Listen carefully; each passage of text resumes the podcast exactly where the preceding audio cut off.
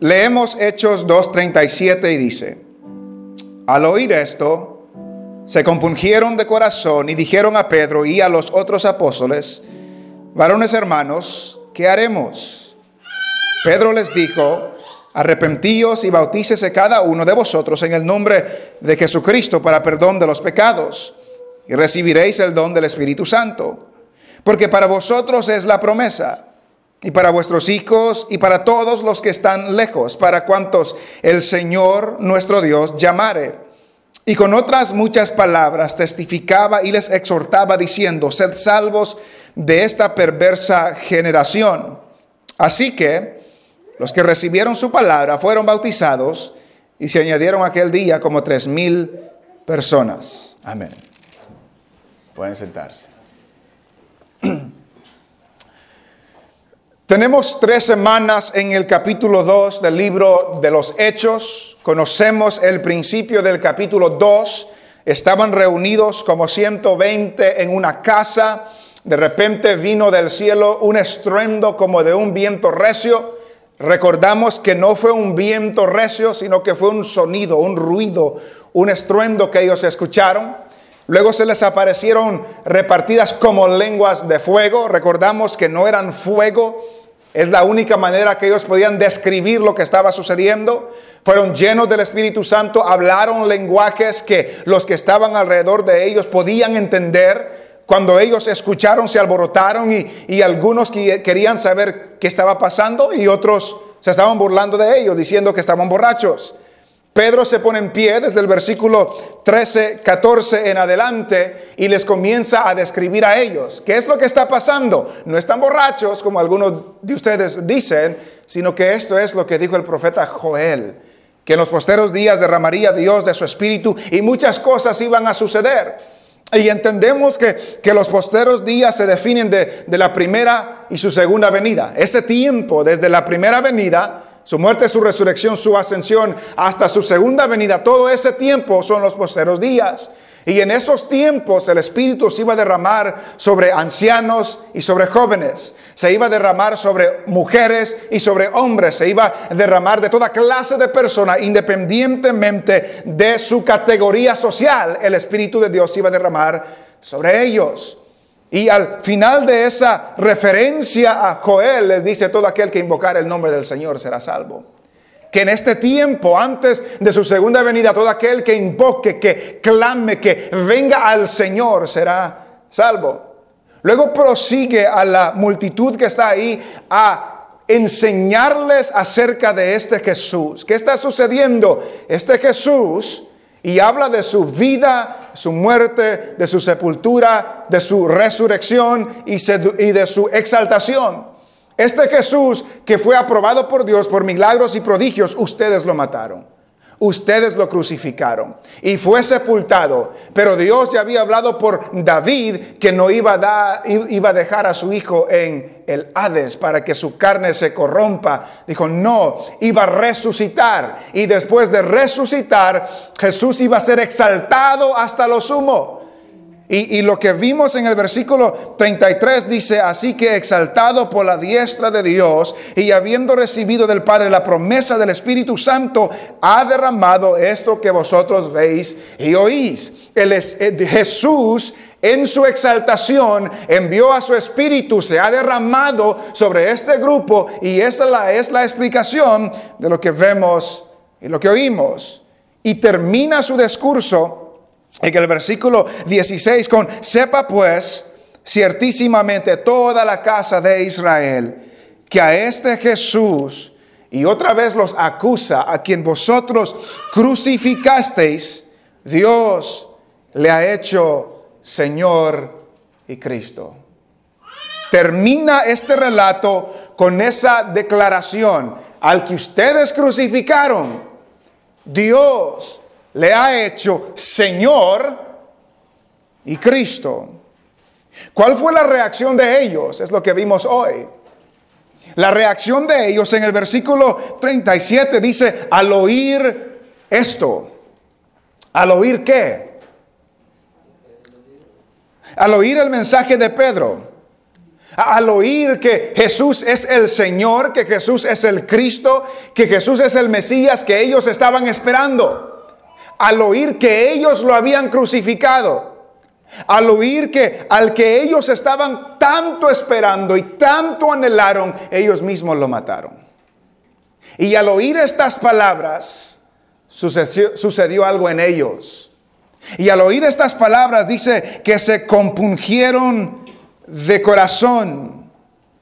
Note la reacción de ellos. Escucharon el mensaje de Pedro, fueron acusados de haber matado al Mesías a quien ellos esperaban y ellos al oír esto se compungieron de corazón. Esa palabra se traduce heridos a la conciencia. Al oír esto, fueron heridos a la conciencia. ¿Ha tenido usted algún momento donde se ha sentido culpable de conciencia? Que tiene culpabilidad de algo y dentro de, usted hay algo que, que no lo deja libre porque es culpable de algo. Estos judíos eran culpables de crucificar a aquel que Dios le había hecho Señor y Cristo. La, palabra compungir habla de herir, habla de traspasar, habla de un remordimiento profundo, habla de, de algo que sucede dentro de la persona por lo que acababa de escuchar. Y lo que acababan de escuchar, repito, ellos habían matado a Jesús. Ellos habían crucificado al rey. Ellos habían crucificado al Mesías. Y notamos el patrón que está dando Pedro. Pedro predica el mensaje. Pedro predica la verdad de lo que estaba sucediendo y ellos se compungieron de corazón. Eh, que, nos enseña, hermanos, que Pedro no tuvo que andar, Pedro no tuvo que andar, mm, se me fue la palabra, Pedro no tuvo que andar engañándolos. Pedro no tuvo que andar diciéndole muchas cosas. Pedro no tuvo que andar manipulándolos. Esa es la palabra que estaba buscando. Pedro no tenía que andar manipulándolos. Pedro les dio el mensaje. ¿Y por qué cree que se compungieron de corazón? Porque el Espíritu estaba haciendo una obra en el corazón de esos judíos. Algo estaba haciendo el Espíritu en esos judíos y por lo tanto al oír estas palabras, al oír esto, se compungieron de corazón. Ese es el trabajo del Espíritu a aquellos que oyen el mensaje de Dios. Les trae algo dentro de ellos que los hace sentir y conocer y reconocer que somos culpables delante del Señor. Esa es la obra del Espíritu. Pablo no los tuvo que convencer. Pablo les dijo, ustedes lo crucificaron. Y Él es el Señor y Cristo. Se compungieron de corazón. Y note la pregunta que hicieron. Y dijeron a Pedro y a los otros apóstoles, varones, hermanos, hermanos no porque eran cristianos, hermanos porque eran judíos, varones, hermanos, ¿qué haremos? Note eso, varones, hermanos, ¿qué haremos? La proclamación del mensaje acerca de Jesús los llevó a accionar. ¿Qué podían hacer ellos en base a lo que acababan de escuchar? ¿Qué esperanza tenían ellos? Note eso. ¿Qué esperanza tenían ellos que habían crucificado al Mesías? ¿Qué esperanza tenían ellos porque habían crucificado al que tanto esperaban, tanto anhelaban? Ustedes son los culpables. ¿Qué haremos? Y eso es, hermanos, la reacción de una persona que el Espíritu está trabajando en su corazón. ¿Qué hago? ¿Qué haremos? Y déjenme decirle, como veremos después, el remordimiento no es suficiente. El sentirse mal no es suficiente. El sentir tristeza no es suficiente. Porque ellos ya sentían eso. Ya habían sido compungidos de corazón, pero no era suficiente sentirse mal. Porque le hacen la pregunta a Pedro, ¿qué haremos? Y en el versículo 38 Pedro les dijo, arrepentíos. Nota esa palabra. En base a esto, en base a esa culpabilidad, a ese remordimiento, en base a lo que acabo de escuchar, ¿qué es lo que debo de hacer? Arrepentirse. Esa palabra de arrepentirse, ese hecho de arrepentirse es algo que sucede muchas veces en los escritos de Lucas. Porque Lucas habla en su evangelio, en el capítulo 3, que, Juan el Bautista predicaba el bautismo de arrepentimiento para perdón de pecados.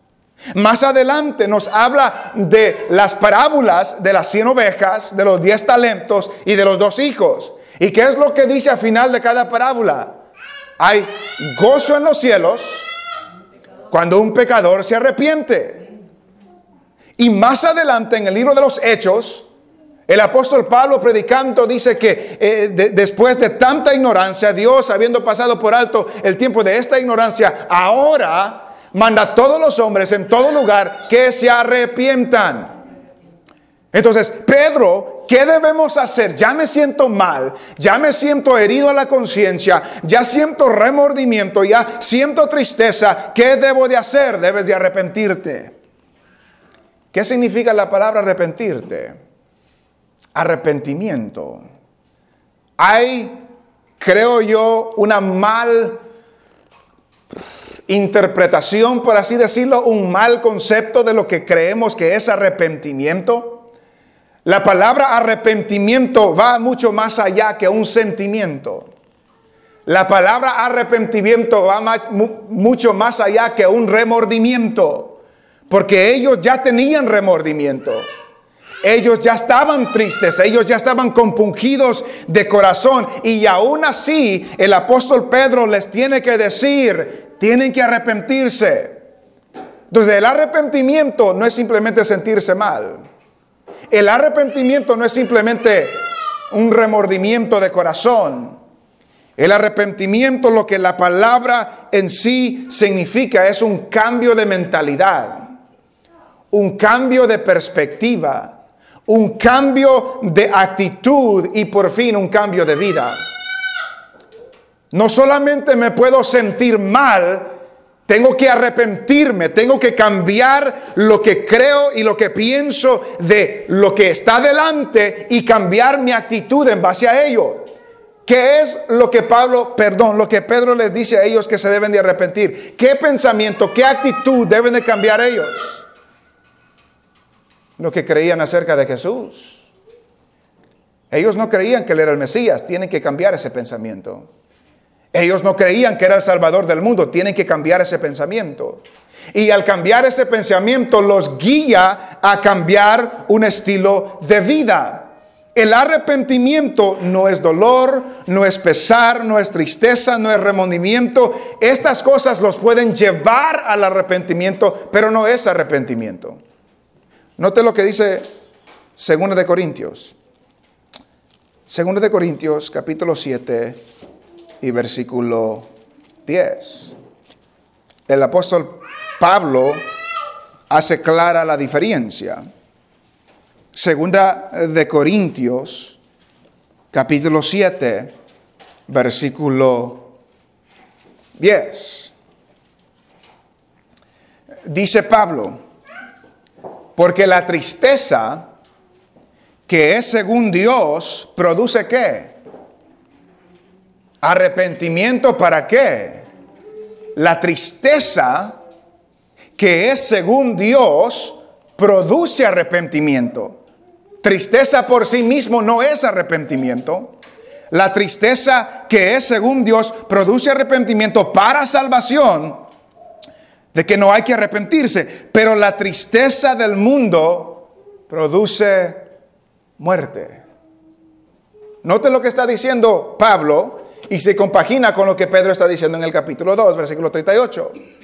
Sentirse triste por el pecado no es arrepentimiento. Porque uno se puede sentir triste y no cambiar la vida.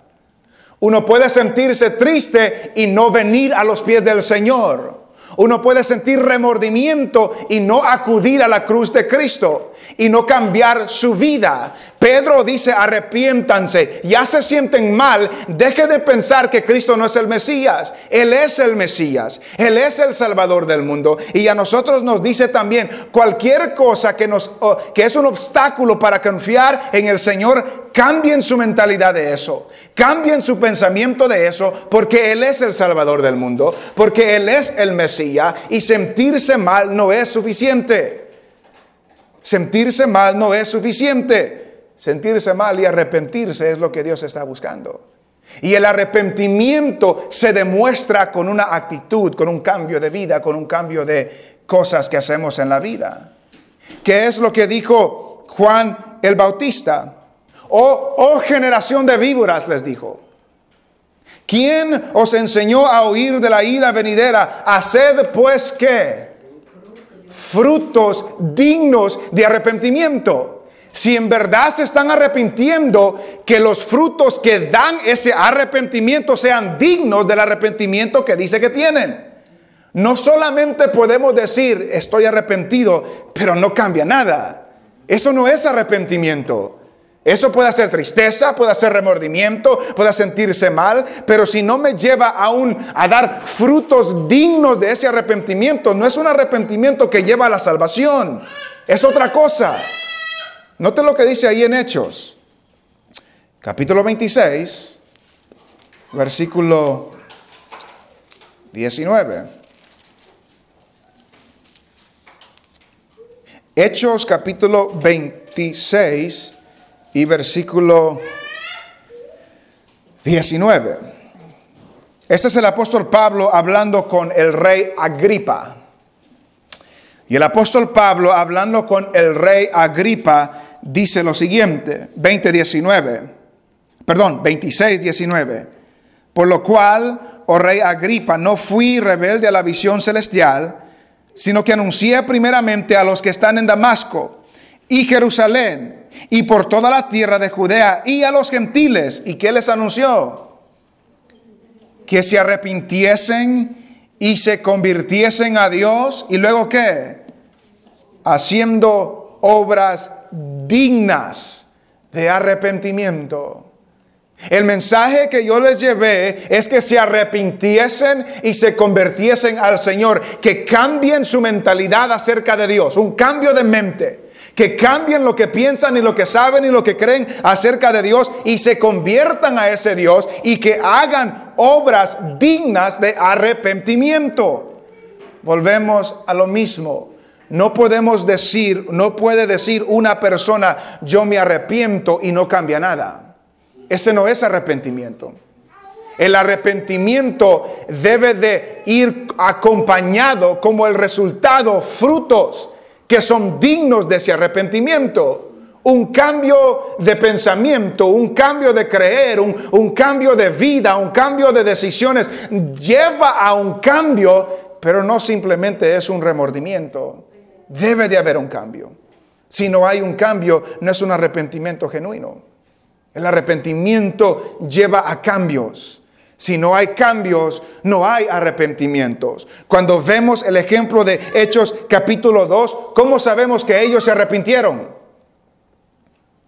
¿Cómo sabemos que esta gente, esta multitud, estos judías, judíos, perdón, del capítulo 2 de Hechos se arrepintieron? Hubo un cambio en sus vidas. Porque note lo que dice el versículo 41. Así que los que recibieron su palabra se arrepintieron porque recibieron la palabra. Cambiaron su pensamiento de lo que creían de Jesús y recibieron la palabra que Pedro les estaba enseñando. Recibieron su palabra y fueron bautizados.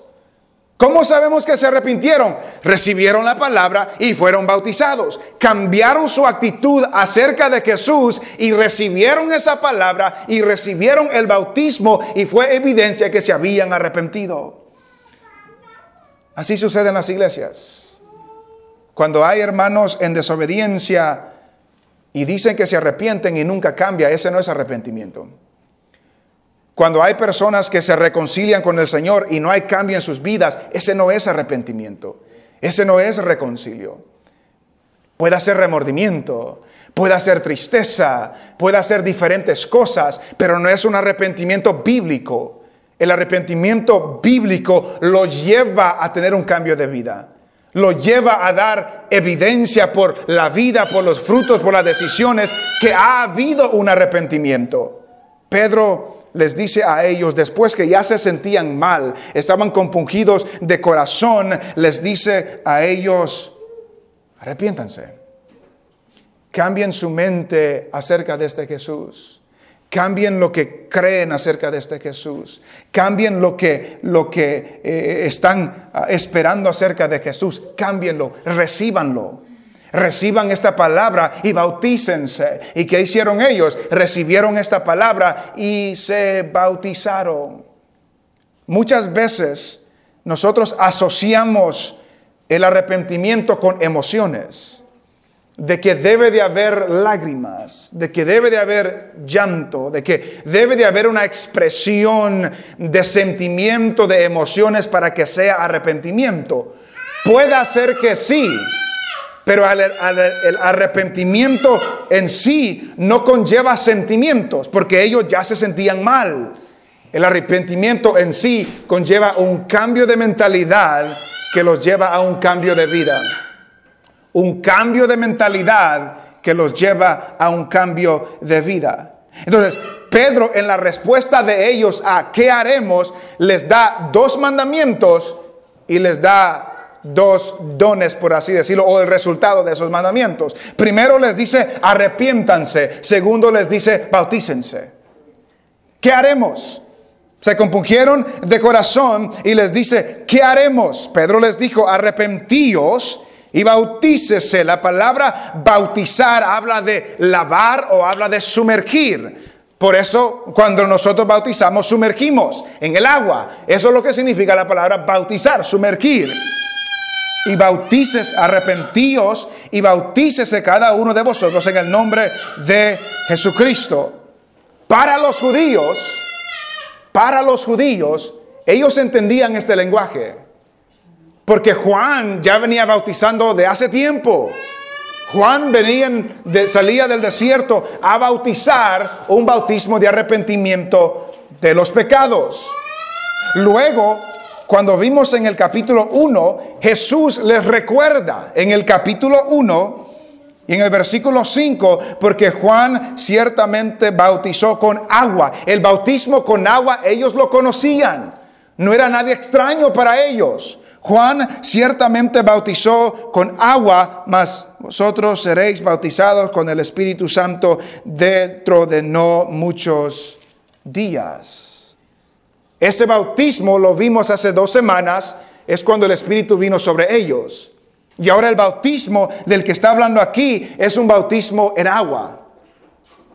Y esto es importante porque se conecta con lo que sigue después con lo que sigue después que dice para la remisión de los pecados.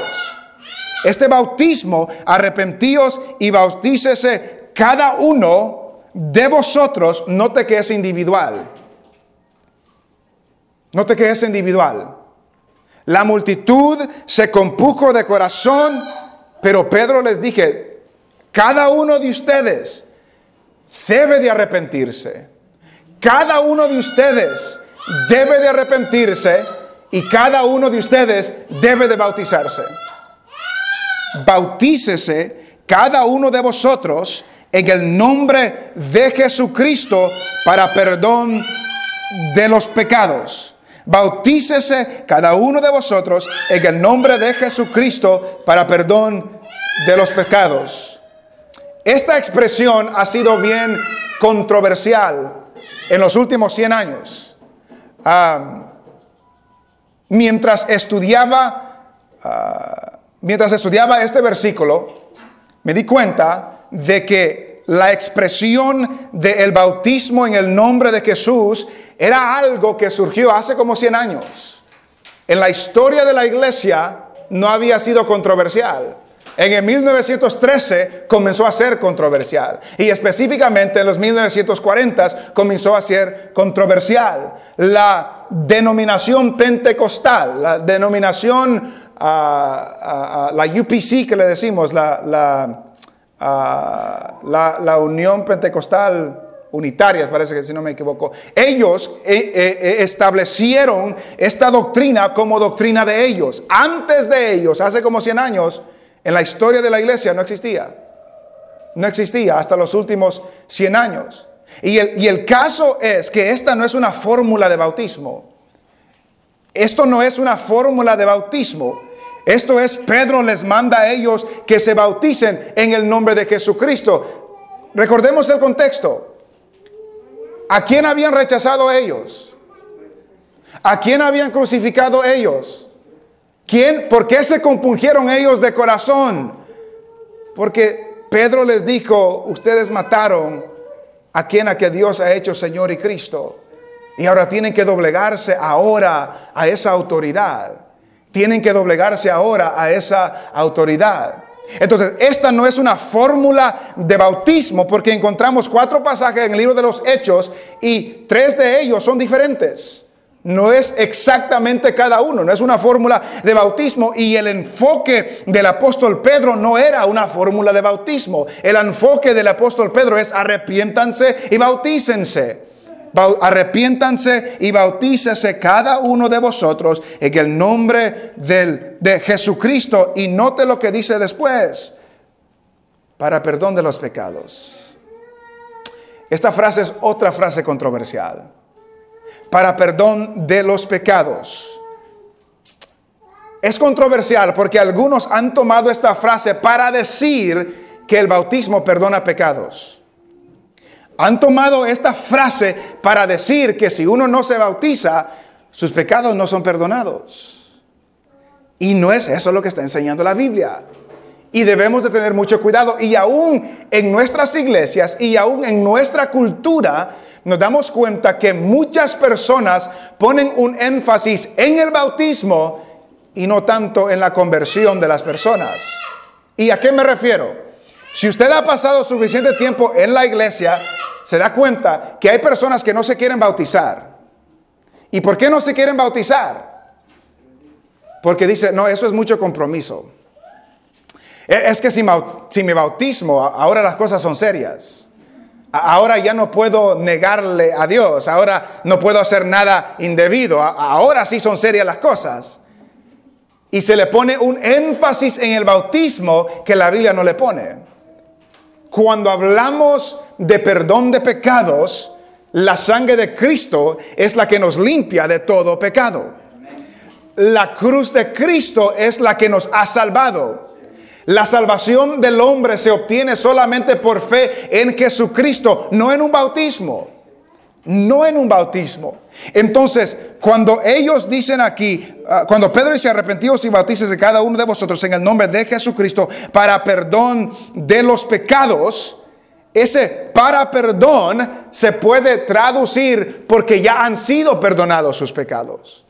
Porque los pecados se perdonan cuando la persona se convierte al Señor, cuando tienen fe en Jesucristo. El bautismo no perdona pecados. El bautismo no limpia pecados. Lo que nos limpia es la sangre de Cristo en la cruz del Calvario. Eso es lo que nos ha limpiado. Y debemos ser claros que el enfoque del Nuevo Testamento, cuando habla de la salvación y el perdón de pecados, es la fe. Es creer, no es en el bautismo. Si, si nota conmigo lo que dice ahí Hechos, capítulo 5 y versículo 31. Hechos capítulo 5, versículo 31. Dice Lucas, a este, otra vez el mensaje parecido, a este Dios ha exaltado con su diestra por príncipe y salvador para dar a Israel arrepentimiento y perdón de pecados. ¿Dónde está el bautismo ahí? No dice. Para dar a Israel arrepentimiento y perdón de pecados. Note lo que dice Hechos capítulo 10. Y versículo 43. De este, hablando de Jesús, dan testimonio todos los profetas que todos los que se bauticen recibirán perdón de pecados. ¿Dice eso? De este dan testimonio todos los profetas que todos los que en él creyeren recibirán perdón de pecados por su nombre. El perdón de pecados no es en el bautismo. El perdón de pecado es creer en Jesucristo, es tener fe en Él. No que, note lo que dice el capítulo 13, versículo 38. Capítulo 13, versículo 38. Sabed pues esto, varones hermanos, que por medio de Él se os anuncia perdón de pecados. Y que todo aquel que por la ley de Moisés no pudisteis ser justificados, en Él es justificado todo aquel que se bautiza. ¿Verdad que no? En Él es justificado todo aquel que cree. El perdón de pecados se recibe en, en aquel que cree en Jesús como el Salvador, no en el que se bautiza. El que se bautiza ya ha sido perdonado. Si ha creído en el Señor Jesucristo, el que se bautiza ya ha sido perdonado de sus pecados. Y por eso Pablo dice que cuando se arrepienten, cuando cambian su mentalidad de Cristo y lo reciben, reciben el perdón de pecados. Y notamos, hermanos, que para ellos, ¿cuál era el pecado que necesitaba ser perdonados? No creían que Jesús era el Mesías, pero además de eso, lo entregaron y lo mataron por culpa de ellos. ¿Ha hecho usted algo más grave que eso? ¿Ha hecho usted algo más grave que matar al Hijo de Dios? Ojalá me diga que no, porque nadie puede hacer algo más grave que matar al Hijo de Dios. No hay nada que usted y yo podamos hacer que sea peor que eso. Ellos tenían al Mesías en medio de ellos y votaron para crucificarlo. No hay nada que usted y yo podemos hacer que sea peor que eso. ¿Y hubo perdón de pecados para ellos? E, entonces lo que nos enseña es que no hay nada que usted y yo podamos hacer que la sangre de Cristo no puede limpiar. No hay nada que usted y yo podemos hacer que no podemos recibir el perdón de pecados cuando nos arrepentimos y nos acercamos al Señor arrepiéntanse. Y si se arrepienten, sus pecados son perdonados. Si creen en Jesús, sus pecados son perdonados. Y es lo que nos dice a nosotros hoy también. No hay nada que usted y yo podamos hacer que no pueda ser perdonado por Dios. Porque Cristo ya pagó nuestra deuda. Porque Cristo ya tomó nuestro lugar. Y recibiréis el perdón de pecados para perdón de pecados. Y recibiréis el don del Espíritu Santo. El Espíritu Santo no solamente era para los 120 que habían recibido ese día, el don del Espíritu Santo lo podían recibir ellos también. Y el don del Espíritu Santo lo podemos recibir nosotros también. El don del Espíritu es el Espíritu mismo. El Espíritu es el don lo que Dios deposita dentro de nosotros es el don. Y ese don del Espíritu se recibe como? Por fe. No hay otra cosa que podamos hacer para recibir el don del Espíritu, solamente creer. No hay otra cosa que podamos hacer para recibir el perdón de pecados, solamente creer. Porque en creer va incluido el arrepentimiento. Si yo creo que Él es el Salvador del mundo y murió por mis pecados, me arrepiento de mis pecados y cambio mi mentalidad en ese aspecto. La fe, creer y arrepentimiento van involucrados todos juntos. No se puede separar la fe con el arrepentimiento. Para tener fe debo de también tener arrepentimiento. Para recibir el Espíritu necesito creer. Para recibir el perdón de pecados necesito creer. Para recibir la salvación de Dios Necesito creer. Note lo que dice Gálatas. Gálatas capítulo 3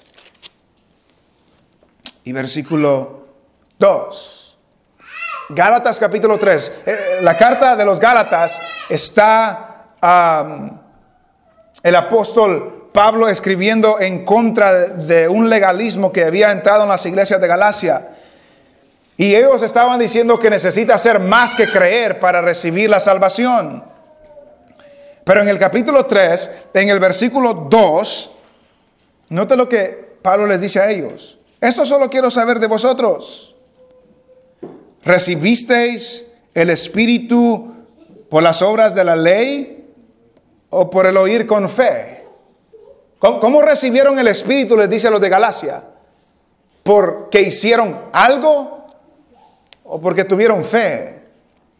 La respuesta es porque tuvieron fe. El Espíritu se recibe al tener fe.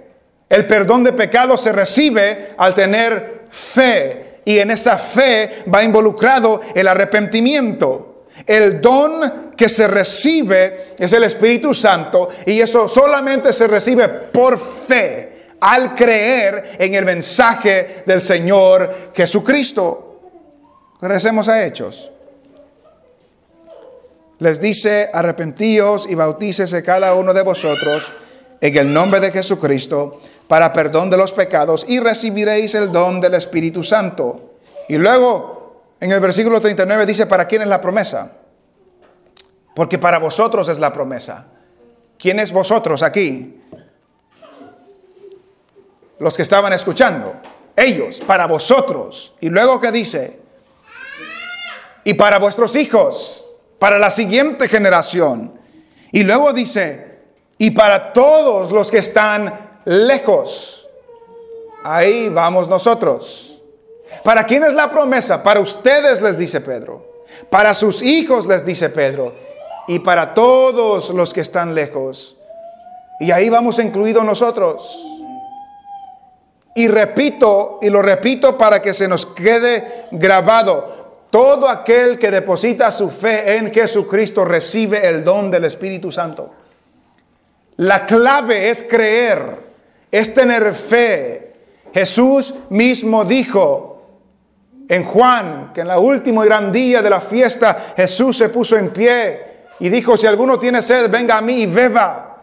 El que cree en mí, como dice la escritura, de su interior correrán ríos de agua viva. ¿Cuáles eran esos ríos de agua viva? Esto hablaba del Espíritu que habían de recibir, ¿quiénes? Todos aquellos que creyeren en Él. El Espíritu se recibe creyendo en Jesucristo. Porque para vosotros es la promesa y para vuestros hijos y para todos los que están lejos, para cuantos el Señor nuestro Dios llamare. Para los que Dios llame, para ellos es la promesa. Para los que Dios salve, para ellos es la promesa. Y luego sigue diciendo en el versículo 40, y con otras muchas palabras testificaba y les exhortaba. El sermón de Pedro no solamente fue este capítulo. El sermón de Pedro fue mucho más largo. Y con muchas palabras testificaba y les exhortaba diciendo, sed salvos de esta perversa generación. Ser salvos de esta perversa generación. ¿Por qué era perversa esa generación? No creían. Crucificaron al Mesías. Sean salvos de esta perversa generación. Y esa perversa generación, Lucas la menciona en otras ocasiones. Ya vimos una, una, un versículo donde Juan el Bautista les, les llama qué? Generación de qué? Generación de víboras. Eso no es un halago. No les estaba ah, recomendando algo bueno. Generación de víboras les dice.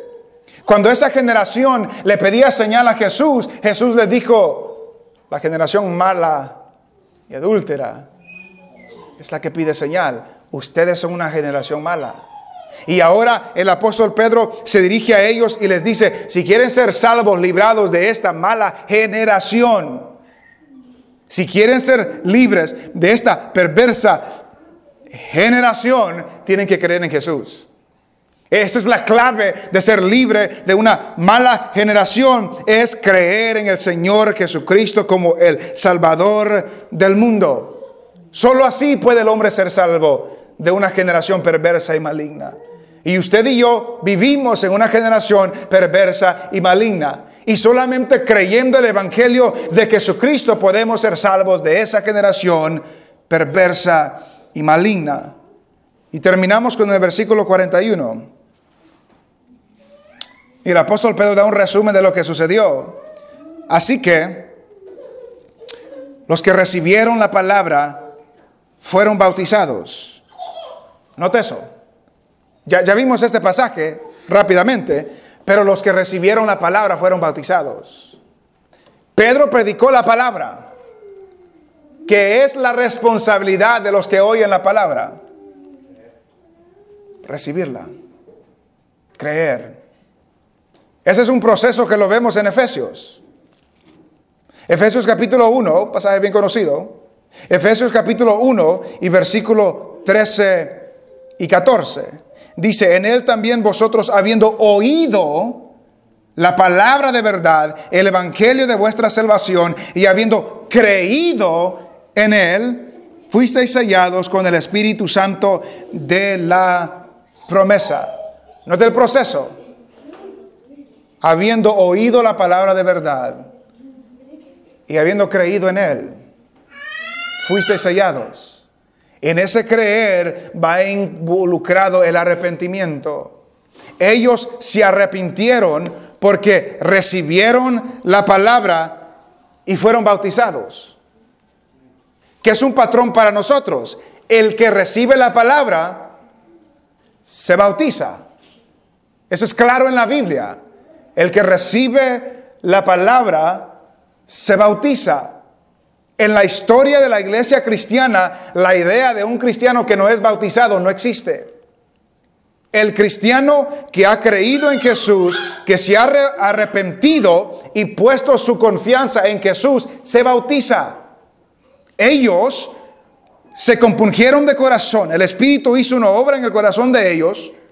Les dijeron a los apóstoles, ¿qué haremos? Ellos le dijeron, arrepiéntanse y bautícense. ¿Y ellos qué hicieron? Se arrepintieron, recibieron la palabra, se bautizaron, porque el que oye la palabra y cree en él recibe el Espíritu Santo y es bautizado en agua. Es lo que la palabra del Señor nos enseña. Entonces el llamado para los que no se han bautizado es que si usted ha creído, bautícese. Bautícese. Es un llamado de Dios no crea que el bautismo lo va a salvar. No lo salva. No crea de que ahora las cosas son más serias, como que antes de bautizarse podía pecar y no hubo ningún problema. No. Desde el momento que nos convertimos al Señor somos de Él. Y el bautismo es una proclamación pública de la fe que ya tengo en Cristo Jesús, del perdón de pecados que ya he recibido en Cristo Jesús, del Espíritu Santo que ya he recibido al poner mi fe y mi confianza en Cristo Jesús. Imagínese estos judíos que acababan de rechazar a Jesús, a Jesús y ahora se iban a bautizar identificándose con este Jesús y acababan de crucificar. Bautícense. Y los que recibieron la palabra fueron bautizados y se añadieron aquel día como tres mil personas. Se añadieron aquel día. ¿Se añadieron a qué? A la iglesia. Al grupo de los creyentes. Al cuerpo de Cristo. Se añadieron en ese día aquellos que Anteriormente dice, para cuantos el Señor nuestro Dios llamare, son ellos, se añadieron en aquel día como tres mil personas. Imagínese el impacto de ese primer día de Pentecostés. 120 hablando en diferentes lenguajes. Pedro predicando la palabra del Señor, aquellos compungidos de corazón al oír el mensaje de la palabra del Señor, reconociendo que Jesús era el Mesías y ahora preguntando, ¿qué haremos? Y Pedro les da instrucciones, arrepiéntanse y bautícense. y recibieron el perdón de pecados y recibieron el don del Espíritu Santo. Recibieron la palabra del Señor y se bautizaron y Dios en su gracia y en su soberanía salvó a casi o a más o menos tres mil personas y se añadieron a la iglesia. Debemos de ser claros, hermanos. El arrepentimiento no solamente es un remordimiento, no solamente es una tristeza. El arrepentimiento tiene que ir acompañado con frutos dignos de arrepentimiento. No podemos arrepentirnos y no cambia nada. No podemos arrepentirnos y seguir en pecado. No podemos. La Biblia no nos da ese patrón. La Biblia nos da un patrón de que si me arrepiento, mi vida cambia porque le he entregado mi vida al Señor. Y mi mentalidad cambia. Ahora quiero obedecer al Señor. También no hay ningún pecado que Dios no puede perdonar. Todo pecado Dios puede perdonar. El único que Dios no lo puede perdonar hoy es que si usted no cree en el Señor Jesús. Dice, dice Juan 3:16, ¿verdad? Porque de tal manera amó Dios al mundo que ha dado a su Hijo unigénito para que todo aquel que en él cree no se pierda, sino que tenga vida eterna. Porque no envió Dios al mundo para condenar al mundo, sino para que el mundo sea salvo por él. Y esta es la condenación, dice, que la luz vino al mundo y los hombres amaron más las tinieblas que la luz porque sus obras eran malas. Y esta es la condenación ¿verdad? El que tiene al Hijo, tiene la vida. El que no tiene al Hijo, no tiene la vida. Es condenado porque no ha creído en el unigénito Hijo de Dios. Lo que Dios no perdona es no creer en Jesús. Al creer en Jesús, todo pecado, toda maldad, toda transgresión, Dios tiene el poder para perdonar porque Cristo ya tomó nuestro lugar en la cruz del Calvario. Arrepentíos, bautícense, reciben el perdón de pecados, reciben el don del Espíritu Santo y el Señor hace una obra majestuosa y maravillosa en la iglesia del Señor.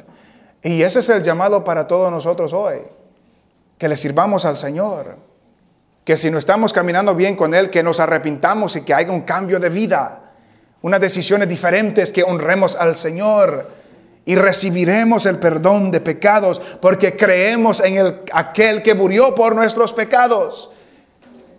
Él es el que nos salva, Él es el que nos perdona, Él es el que nos liberta, Él es el que nos da de su espíritu y solamente nos llama a nosotros a creer a tener fe.